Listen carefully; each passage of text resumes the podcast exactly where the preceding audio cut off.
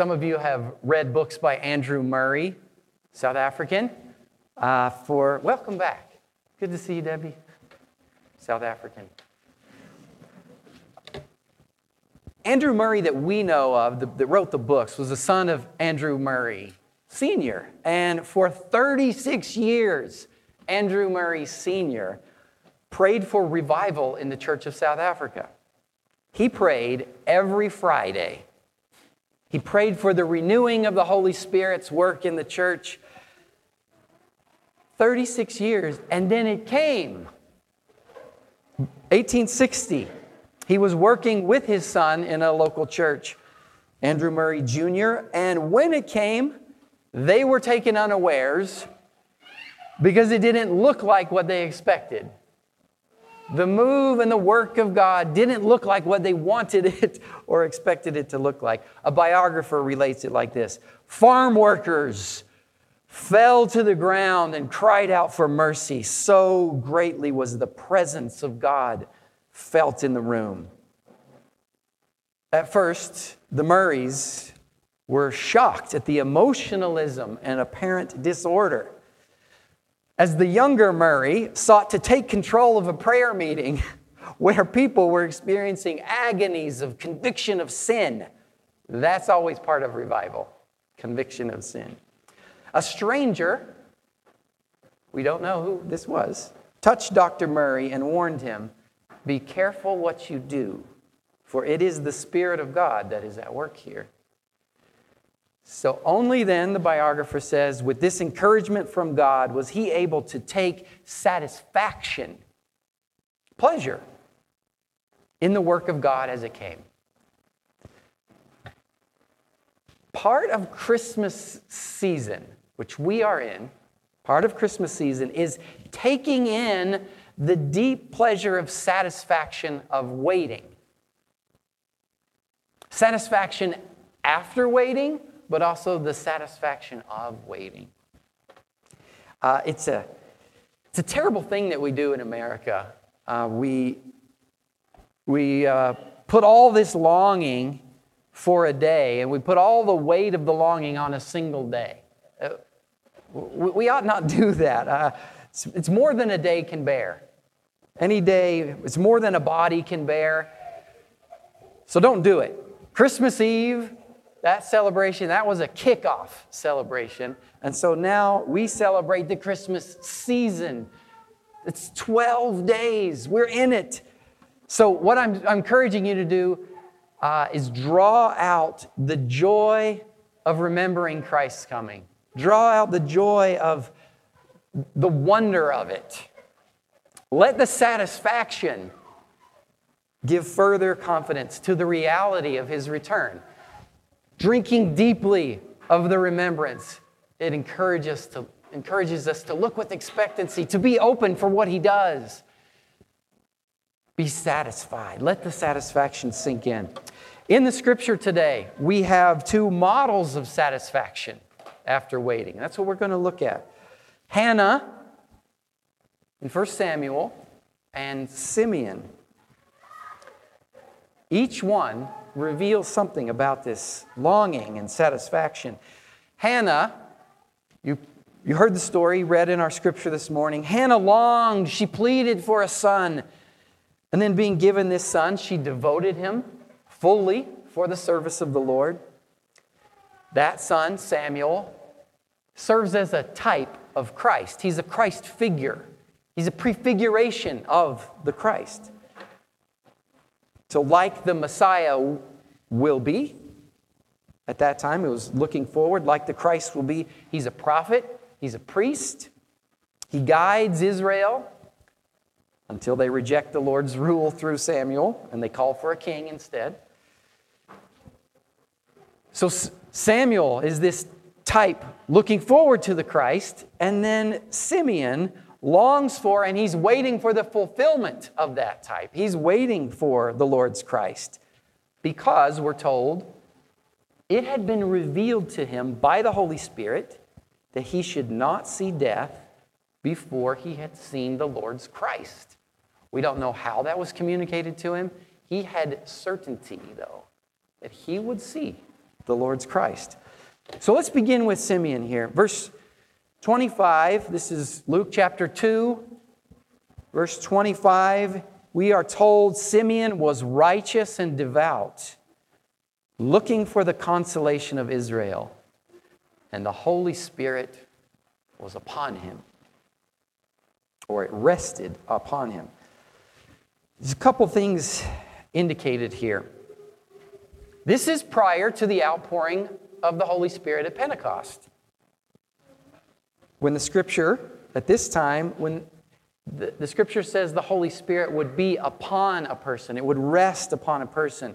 So it meant that God would come to a person, settle on him or her, speak to him, guide him, fill him with prophetic sight, fill him with prophetic utterance, but it was a resting. Uh, they weren't indwelt, that was to come. They were cloaked. And we see this here it was contingent upon obedience to the scripture, obedience to the Spirit. Otherwise, the Spirit departs. That's what happened with King Saul. The Spirit rested on King Saul until he was disobedient, and then it departed from him. So, verse 25 tells us this is important. It tells us that Simeon was cloaked with the Holy Spirit, and secondly, he was obedient to the Spirit. He was righteous and devout. He was submitted to this Spirit of God. Moreover, this righteousness, this devoutness, it took a particular form. That is, his obedience was expressed in a very particular way, and the text shows us that here. There's, uses a dependent clause dependent clause shows that this thing, that this devoutness, uh, was, it was expressed in a particular way. Here, this man was righteous and devout. How? Looking for the consolation of Israel. How did he express his righteousness and devoutness? By looking for the consolation of Israel. Then, verse 26 because it had been revealed to him by the Holy Spirit that he should not see death before he had seen the Lord's Christ. So Simeon waited. That's his devoutness. That's his righteousness. He waited. Not very exciting, is it? Waiting? He waited long, long years. How long, we don't know, but we do know that the Lord regarded him as righteous not primarily because of works of the law that he was doing, not because he was a great giver of alms, or that he sang really well. Those things are not mentioned. Maybe that was part of it. But he is explicitly said to be righteous because he believed what God had said. That's how it was expressed. He believed God. God had told him the word tells us God had told him he would see the Christ. So he was looking for the consolation of Israel. Something else similar occurs with Hannah. 1 Samuel 1:18 She received Eli's pronounced blessing. Right? She, there's this moment she's weeping by the, the door of the house of the Lord, the, the tabernacle, and Eli thinks she's drunk. Um, she must have been very distraught that, that he would take her in that way. Uh, and they have a conversation, and he ends up blessing her and saying, May the Lord grant your request. And believing that, she, what did she believe? She believed the blessing. She believed the blessing. This is, this is just a, a side note. When someone blesses you, that may happen in a communion line. It may happen in a prayer time. It may happen in a small group. When someone blesses you with the favor of the Lord, that is an offer. That is a legitimate offer. God holds out his favor because he always favors, he always gives grace. He holds out his favor. It's offered to you to receive that if you will believe it, if you will receive it. That's where faith kicks in. Do I receive the blessing of God's favor in this prayer? You can shut your heart to it. Hannah believed it. Eli pronounced blessing. She received it. How do we know? She went and ate. The grief gone. She goes and she ate. Her countenance was no longer sad.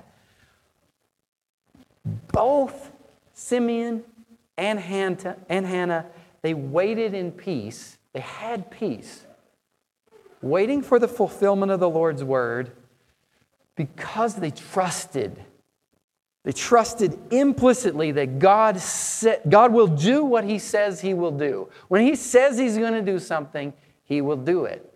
When He says He will forgive us our sins, when we turn to Him and we offer ourselves to Him, He will do it. That promise is always held out. They trusted that He'll do what He said He will do. They share they share the faith of David. In Psalm 27, he said, I believe I will see the goodness of the Lord in the land of the living. I believe I will see it. Wait for the Lord, be strong, and let your heart take courage. Yes, wait for the Lord.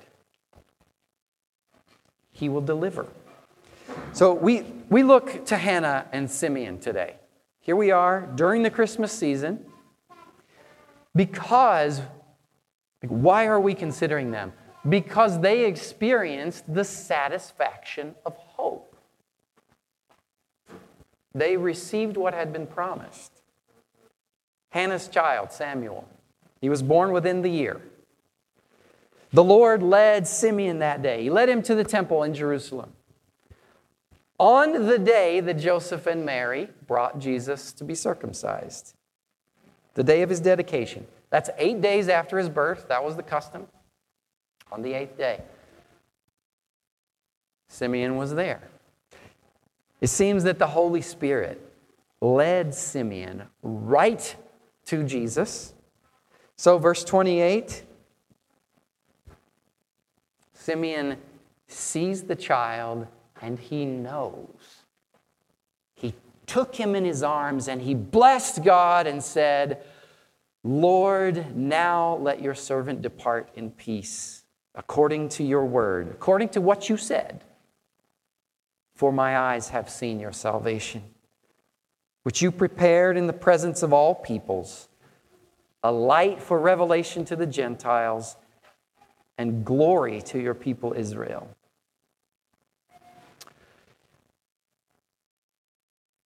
That's remarkable, isn't it? In a big temple complex, thousands of people moving about. There are children brought to the temple every day, but on that day, he saw and he knew. And he took the child and he blessed him.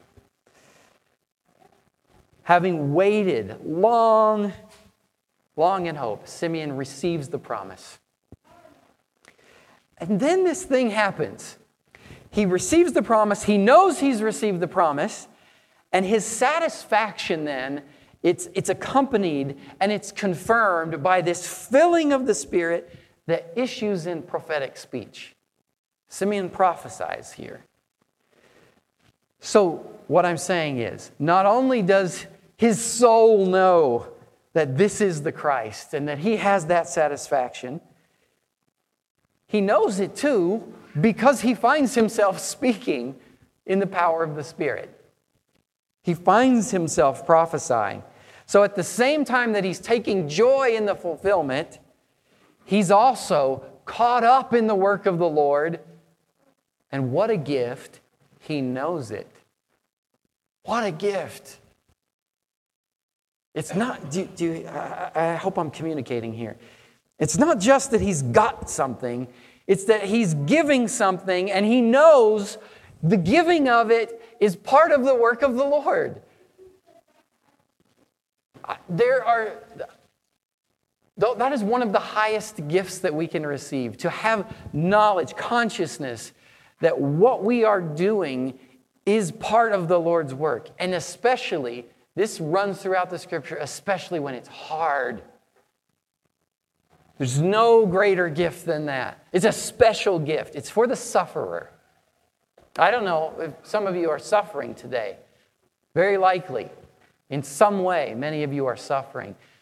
How much is that sweetened, enriched to know that that suffering is part of something that the Lord is doing around you, through you, in you, and for you, and for others? What a gift. Well, the exact same thing happens to Hannah.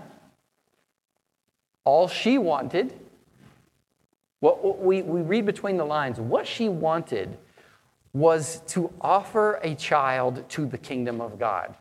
That, that she might be one, she might be a mother in Israel. This is not about primarily having a child for herself. Um, demonstrating worth, um, but that she might contribute to the kingdom of Israel. How do we know that? By what she immediately does vows to offer the child to the service of the Lord. It's not that she wants the child for herself. Even before Samuel's conceived, she vows to give him to the Lord, to the service of the temple. That shows this, what did she desire? And so she brings the promised child to the tabernacle to give him to the Lord. And this, the thing that happened with Simeon much later, it happens with her. She bursts into prophetic speech. In her joy, she joins the Lord even more deeply by becoming his mouthpiece. Her joy begets more joy. This is remarkable to me. I love this about our place in the kingdom of God. I hope, I hope this is something you, if you have not experienced, you will. There's, a, there's this paradox that's involved in being part of God's kingdom work. So many paradoxes in his kingdom. When there's something that we want for ourselves, and we want it because we want it for ourselves. The getting it brings momentary exhilaration, but quick emptiness. We see this in Christmas every year. So, no sooner that, we have it than we realize this thing that I thought I wanted, it doesn't satisfy. Yes, every Christmas, this is remarkably illustrated. And I pray the Lord draws you away from this habit if it's part of your habit. So, the, the, to the degree that Christmas, uh, that is a function of our own desires, that even the celebration of Christmas is uh, something like a, a, collection of desired images, uh, a set of nostalgic feelings that we try to regenerate every year, a set of emotions, meaningful moments, planned reenactments a drama that we've written for ourselves, drama for our family, you know it will spoil on you if it doesn't happen exactly like you desired. That reveals the nature of it. If it doesn't come as we wanted, it spoils, it's tainted. Where did that come from?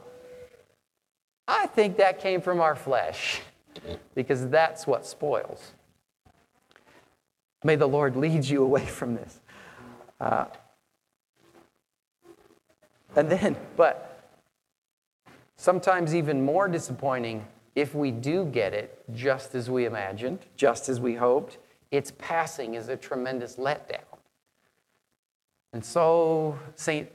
Stephen's Day, the Feast of Stephen, the 26th, is consistently this enormous letdown across the world, especially in America. We got the thing. Uh, we got the thing. The opposite is true. This is the paradox for the Christian.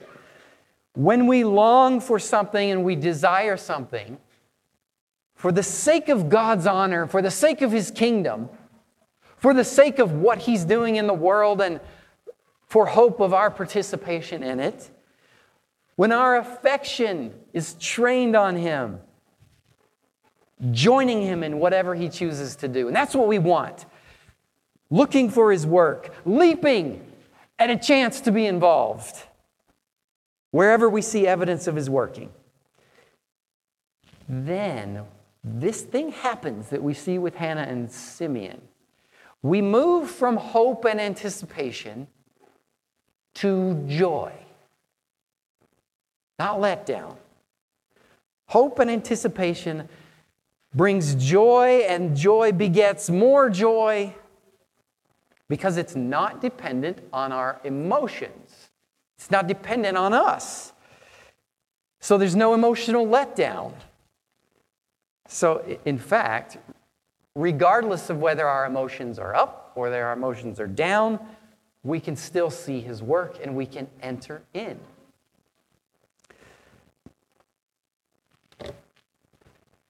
There's an element that we also we see with Hannah and Simeon, and I think this is a key to our uh, to our ability to draw from joy, from the reservoirs of joy that are ours. It's thanksgiving. It's thanks. They have the satisfaction when they begin to give thanks to God for what He's done. That's what issues out then in joy. So, if you are, if you found you stumbled into what I just warned you against, if you found you, you did that, turn to thanks. If you are in the, the troughs of letdown, thanks. Thank the Lord for what He has done in the last year. Thank the Lord that your life is preserved. Thank Him for the gifts that He has given you. And it may only be breath and salvation. But thanks, that's what gives you access to joy. And as you are verbalizing, and please do verbalize your thanks, you'll find that thanks is compounding to joy. So, I want to encourage you continue to celebrate the Christmas season. Let the satisfaction of it settle in. God joined himself to humankind. He did it. There's nothing more important than him doing that because once he chose to join himself to us, he was bound to save us. Once he committed to becoming us, it was inevitable that he would save us. So the incarnation demands the cross and the resurrection. We know we know there's no cross without the manger. You can't get to the cross without the manger. But there's also no manger unless there's a cross attached to it. So take pleasure in this contemplation. Think on it. Carve out space to rest in it and continue to celebrate Christmas.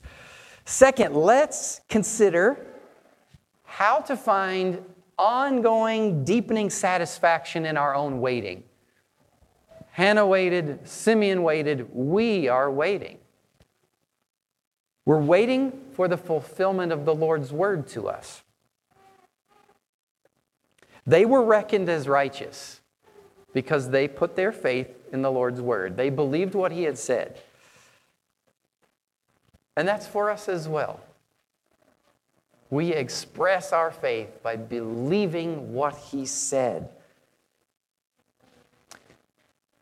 Our word from Colossians as God's chosen ones, holy and beloved, that means as part of his kingdom, here is your waiting. Put on compassion, kindness, lowliness, meekness, and patience. Forbear one another. That means put up with one another. And if one has a complaint against another, Forgive each other. As the Lord has forgiven you, you also must forgive each other. And above all these, put on love, which binds everything together in perfect harmony. And let the peace of Christ rule in your hearts, to which indeed you were called in the one body. And be thankful. So now, that all of that might come about, that we might be able to relate in those ways and live in that way and have the peace of Christ ruling in us, that we might do that, let the word of Christ dwell in you richly. That's the door. Teach and admonish one another in all wisdom. Sing psalms and hymns and spiritual songs with thankfulness in your hearts to God. And whatever you do, in word or deed, do everything in the name of the Lord Jesus. How? Giving thanks. Giving thanks to God the Father through him. This passage, it's so, it beautifully captures the spiritual posture that we, we must adopt. It's not just the posture of Christmas, it is with a firm identity in Christ Jesus. We do this.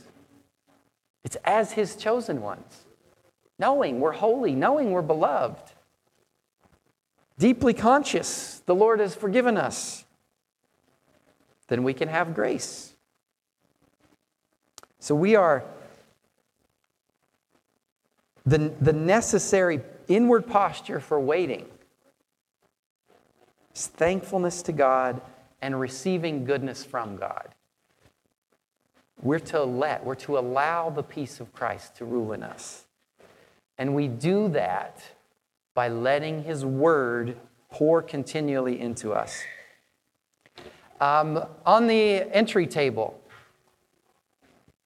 there is a calendar of what Scripture Union, it's a British, uh, British student organization, uh, put together the 100 passages most essential for a Christian to know. It's great. There's a, there's a calendar of readings. You can check off these uh, 100 passages. If you find yourself struggling with, what do I read? Here's 100 passages. Let the word of Christ dwell in you richly. And the peace of God, which passes all understanding, will guard your heart how do I come there? Let the word of Christ dwell in you richly. So that is a tool. There's one for everyone. If they run out, there's more under the desk. So part of why we do this, this openness and rest in the truth, it allows us to know when he's at work. When we've trained, we've, we've learned to hear the voice of Jesus. What does he sound like? So that we'll join him in his work. How did Simeon know? To the temple with you today. How did he know that boy there, that is my son, that is the Christ? He knew the voice of God. If we are to join this year in 2024, if we are to join the Lord in His work, if we are to have the pleasure, that unique pleasure of participation, have to know His voice. How do we know His voice? His Word. And almost incidentally, almost, it's subtle, but ever increasing, we will also have His outlook, we'll have His heart shaped in us towards others. As His Word dwells in us, it shapes how we think and see. His peace renders us peaceful. Show me a peaceful Christian, and I will show you one who rests in the Word continually. Because the Lord's passions become our passions, His character becomes our character. And then back to paradox, and I finish with this. Not seeking satisfaction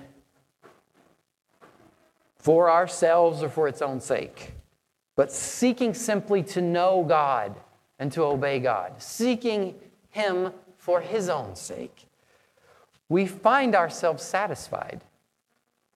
We find ourselves satisfied in waiting. Never satiated, but satisfied. Wanting, we want more and more to know God. Want more and more God's honor, God's glory to spread further. And so we find ourselves invited increasingly to participate in His work. May it be. Father in heaven, may it be this year, beginning today, would you give us hearts to know and seek your face, hearts to long to know you, long to be used for your kingdom? Lord, elevate our desires to the highest good, to you. Would you put the lesser goods in their proper place? Lord, let your word dwell in us richly and bring order to our lives. In Jesus' name.